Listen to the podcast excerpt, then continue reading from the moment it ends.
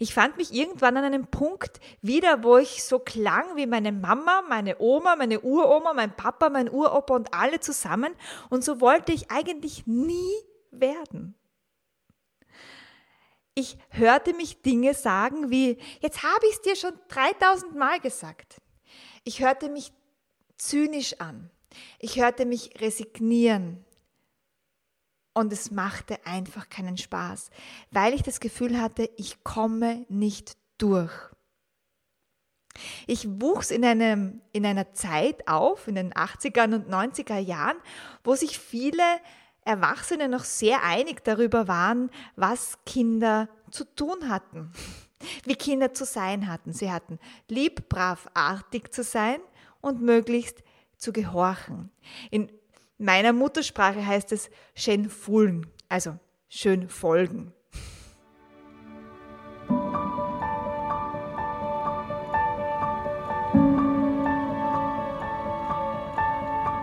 Herzlich willkommen zum Podcast Hüterin der Kindheit. Dein Kanal für das staunende Kind in dir.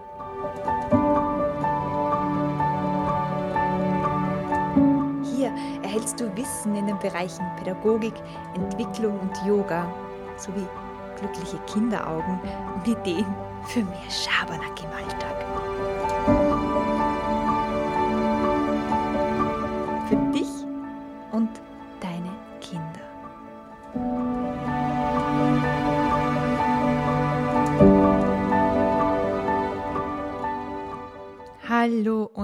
Herzlich willkommen zur neuen Episode des Podcasts Hüterin der Kindheit, Podcast Episode 14. Heute geht es um Kommunikation, um Kommunikation mit deinem Kind.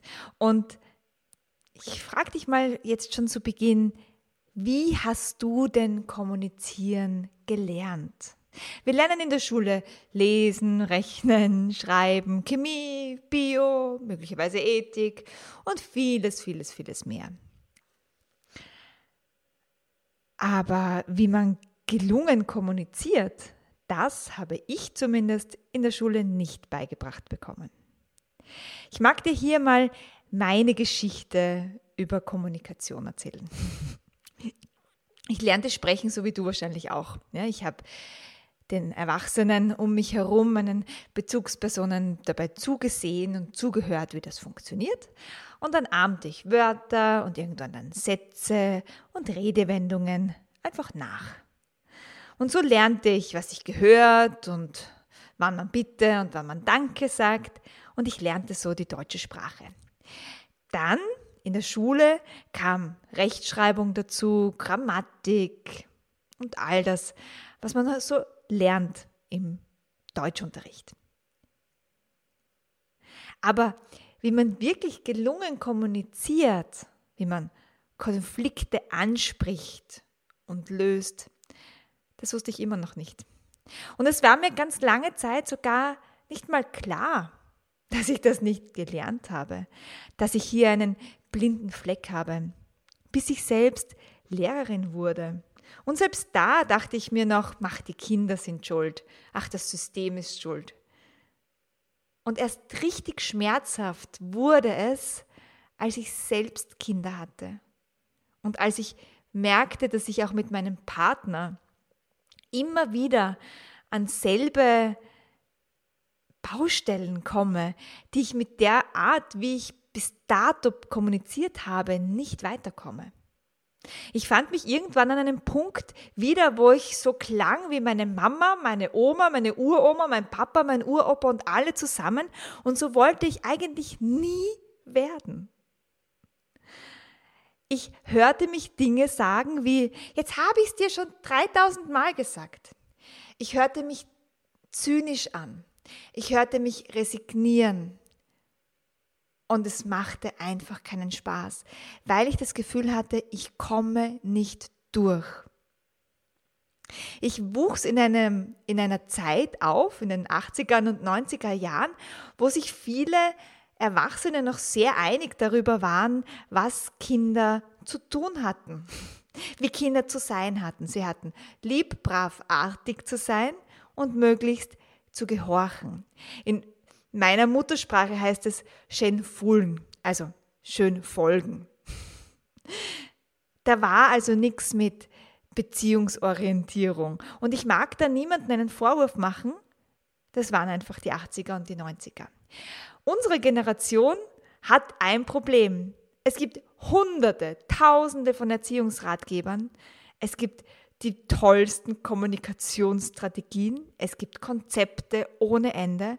Und dennoch sind wir verwirrter als jemals zuvor. Geht es dir auch so? Dann bleib bitte dran, weil genau darum soll es gehen. Und ich mag dir heute hier in dieser Podcast-Episode drei Alternativen zum klassischen Nein mitgeben und dir noch einige andere Tipps und Tricks mitgeben, wie du wirklich persönlich sprechen kannst mit deinen Kindern, um wirklich auch Beziehung erschaffen zu können und gehört zu werden.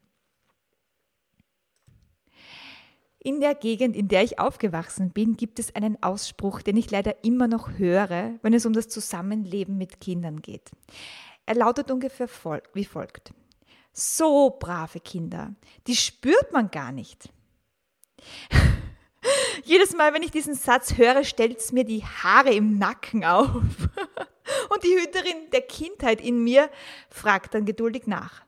Was bedeutet denn brav? Was meinst du denn mit, du spürst die Kinder nicht? Ehrlicherweise, ich will meine Kinder spüren und ich will, dass mich meine Kinder spüren. Denn wenn wir uns gegenseitig nicht spüren, dann sind wir nicht anwesend, dann sind wir nicht in unserem Körper, dann sind wir dissoziiert. Und das ist genau das Gegenteil von in Beziehung sein. In Beziehung sein mit mir und meinem Körper und in Beziehung sein mit meiner Umwelt, mit meinen Kindern, mit den Liebsten um mich herum, mit Menschen um mich herum. Kinder spüren.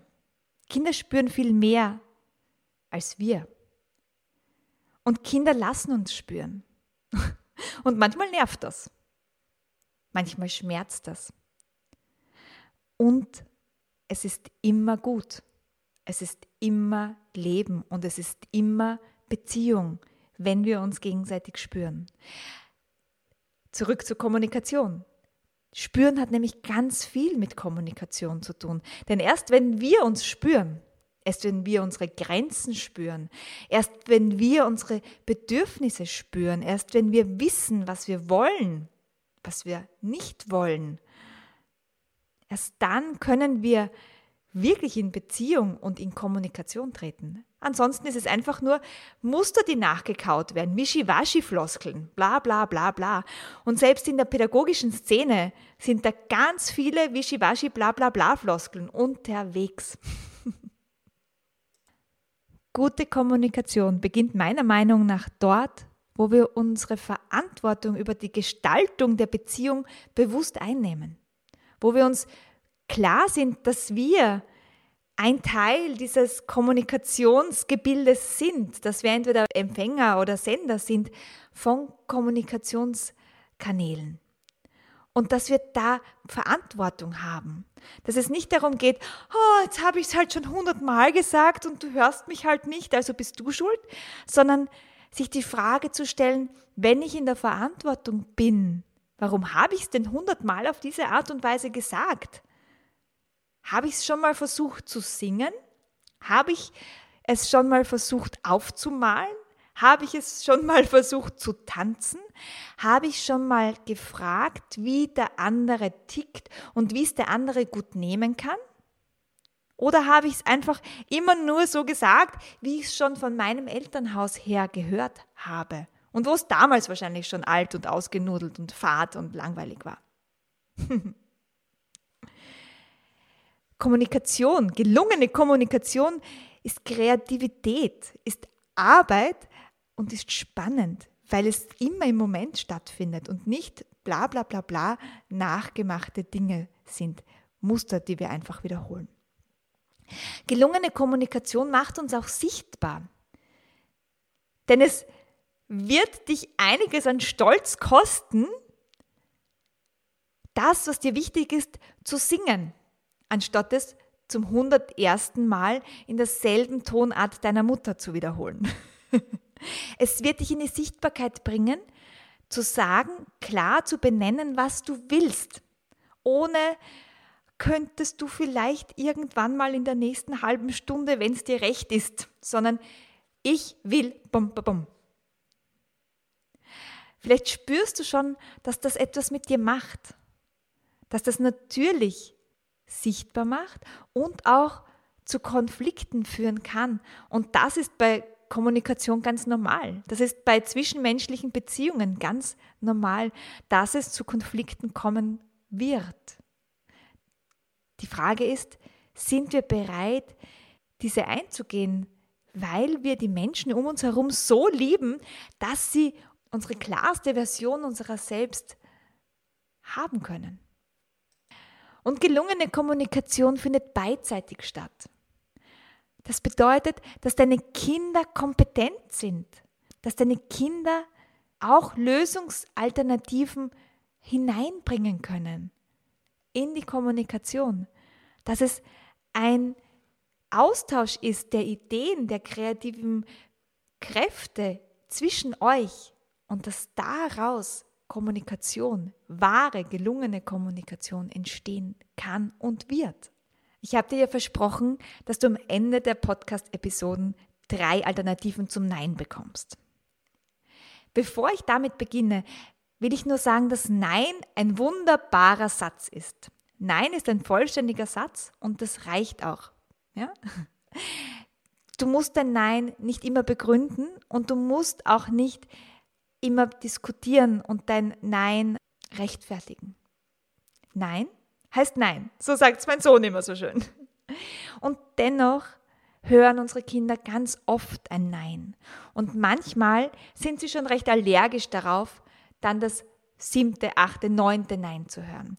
Und deshalb möchte ich dir hier drei Alternativen geben, die dir helfen, dennoch klar zu bleiben, beziehungsweise dem Kind die Chance zu geben, Teil der Lösung zu sein.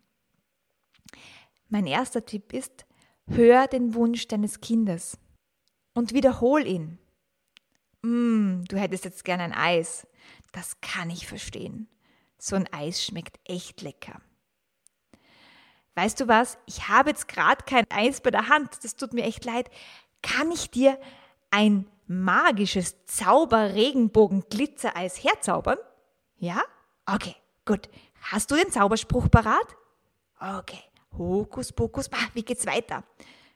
Du weißt vielleicht, worauf ich hinaus will. Bei kleinen Kindern kann das wunderbar funktionieren, wenn einfach das Bedürfnis, der Wunsch gesehen wird. Und du kannst Kindern, vor allem kleinen Kindern, den Wunsch in der Fantasie geben. Wenn du gerade kein Eis bei der Hand hast, was sollst du denn machen? Wenn du den Kindern gerade kein Eis geben magst, was sollst du denn da machen? Du wirst jetzt nicht sagen, ja gut, mein Kind will ein Eis, dann her damit. Ja, das geht manchmal einfach nicht. Aber was du immer machen kannst, ist, dass du den Wunsch wahrnimmst, dass du dem Kind auch wirklich zeigst, ich habe es gehört, dein Wunsch ist mir wichtig. Und weißt du was? Wir spielen jetzt, zack, bumm, da ist ein Eis. Und dann zaubert das Eis her. Das hat bei mir und bei meinen Kindern schon wirklich wahre Wunder ausgelöst, wenn ich manche Dinge einfach nicht erfüllen konnte. Ja? Und ein rationaler Erwachsenenverstand hilft da ganz oft nicht. Zu sagen, ja, aber was soll ich machen? Ich habe kein Eis, hilft ganz oft bei kleinen Kindern nicht. Dann zauber ihnen lieber ein Fantasieeis her. Ja? Dann bist du nämlich in der Welt des Kindes. Zweiter Tipp. Anstatt zu sagen, nein, das geht nicht, sag, oh, du hättest gerne ein Eis. Das Problem ist, ich habe gerade keins. Hast du eine Lösung? Und dann hör mal die kreativen Lösungen deines Kindes an, was da für Lösungen kommen. Es kommt wahrscheinlich die erste Lösung, na dann kauf halt eins. Sag, oh, okay, das wäre eine Idee. Wir könnten jetzt eins kaufen gehen. Gibt es noch eine Idee? Und dann lass dir ganz viele Ideen geben. Das Kind fühlt sich kompetent. Du kommst auch wieder auf neue Ideen drauf, die wahrscheinlich du als Erwachsener gar nicht im, am Schirm hattest. Und das Kind fühlt sich wieder ernst genommen im eigenen Wunsch. Und der dritte Tipp, lass dir Zeit.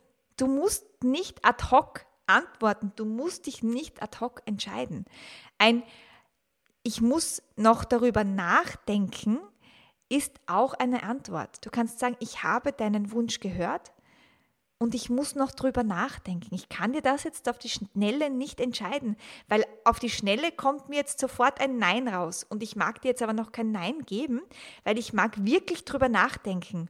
Und vielleicht gibt es noch Informationen, die du an mich hast, die mir bei der Entscheidung helfen. Das könntest du mit größeren Kindern zum Beispiel machen. Ja, wenn es jetzt um andere Dinge geht, wie bei jemand übernachten oder ausgehen oder ja. Also kommt da in einen Dialog und du musst nicht gleich antworten. Das ist mir ganz wichtig.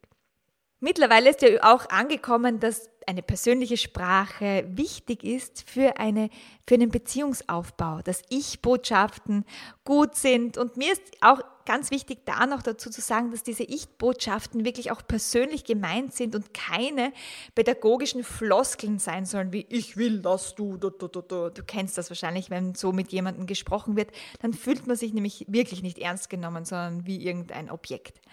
Also wenn du Ich Botschaften machst, wenn du eine persönliche Sprache sprichst, dann sei wirklich persönlich. Dann spür das, was du sagst. Dann lass auch Emotionen mit rüberkommen. Dann lass Leben mit rüberkommen. Und so das Gegenteil von persönlicher Sprache, was ich immer wieder in meinem Alltag sehe, ist, dass sich viele Eltern und vor allem auch Mütter mit der dritten Person ansprechen, wenn sie mit ihren Kindern sprechen. Das hört sich dann so ungefähr an wie, ja, aber die Mama will jetzt, dass wir nach Hause gehen. Kommst du mit der Mama jetzt mit? Ja? Und ich kann das gut nachvollziehen, warum man das macht. Weil das Kind meistens in dem Alter, wo die Eltern so sprechen mit den Kindern, auch noch von sich in der dritten Person spricht. Und man da sehr, sehr schnell reinkippt, äh, durch die Spiegelneuronen auch, ja, weil man sich einfach gleich, gleich schwingt. Und dennoch finde ich es ganz, ganz wichtig, dass du als Elternteil nicht von dir in der dritten Person sprichst, sondern deinem Kind zum einen zutraust, dass du ein Ich bist, damit das Kind das auch lernt, dass es auch ein Ich hat. Und dann begegnen sich zwei Ichs. Und so kann das Kind von deinem Ich lernen, wie persönliche Sprache geht. Zum anderen ist dann plötzlich eben dieser Filter weg, den du aufbaust, wenn du von dir in der dritten Person sprichst. Dann kannst du dich nämlich von dir ein bisschen abspalten. Das ist ein bisschen schizophren.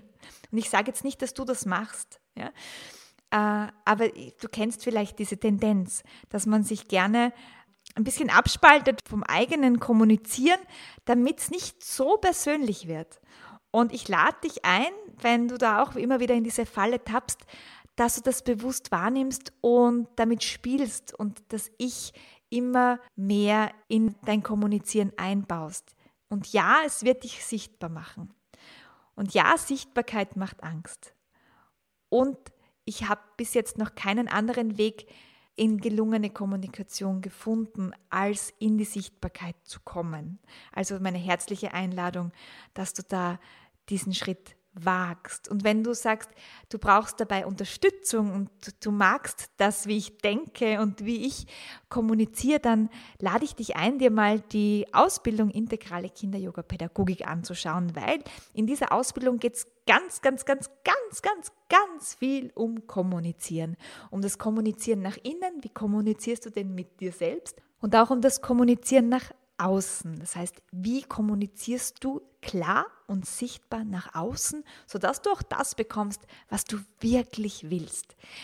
Die Ausbildung gibt es im Online-Format, da kannst du immer einsteigen und aber auch in einer Präsenzausbildung. Die nächste startet in Wien im Jänner 2022.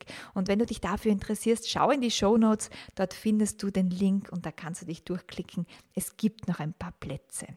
Und jetzt wünsche ich dir einen wunder wunderschönen Tag zauberhafte Momente, wo du dich richtig gut verstanden fühlst, wo du deine Kinder richtig gut sehen kannst und wo sich deine Kinder richtig gut gefühlt und gespürt und gesehen fühlen.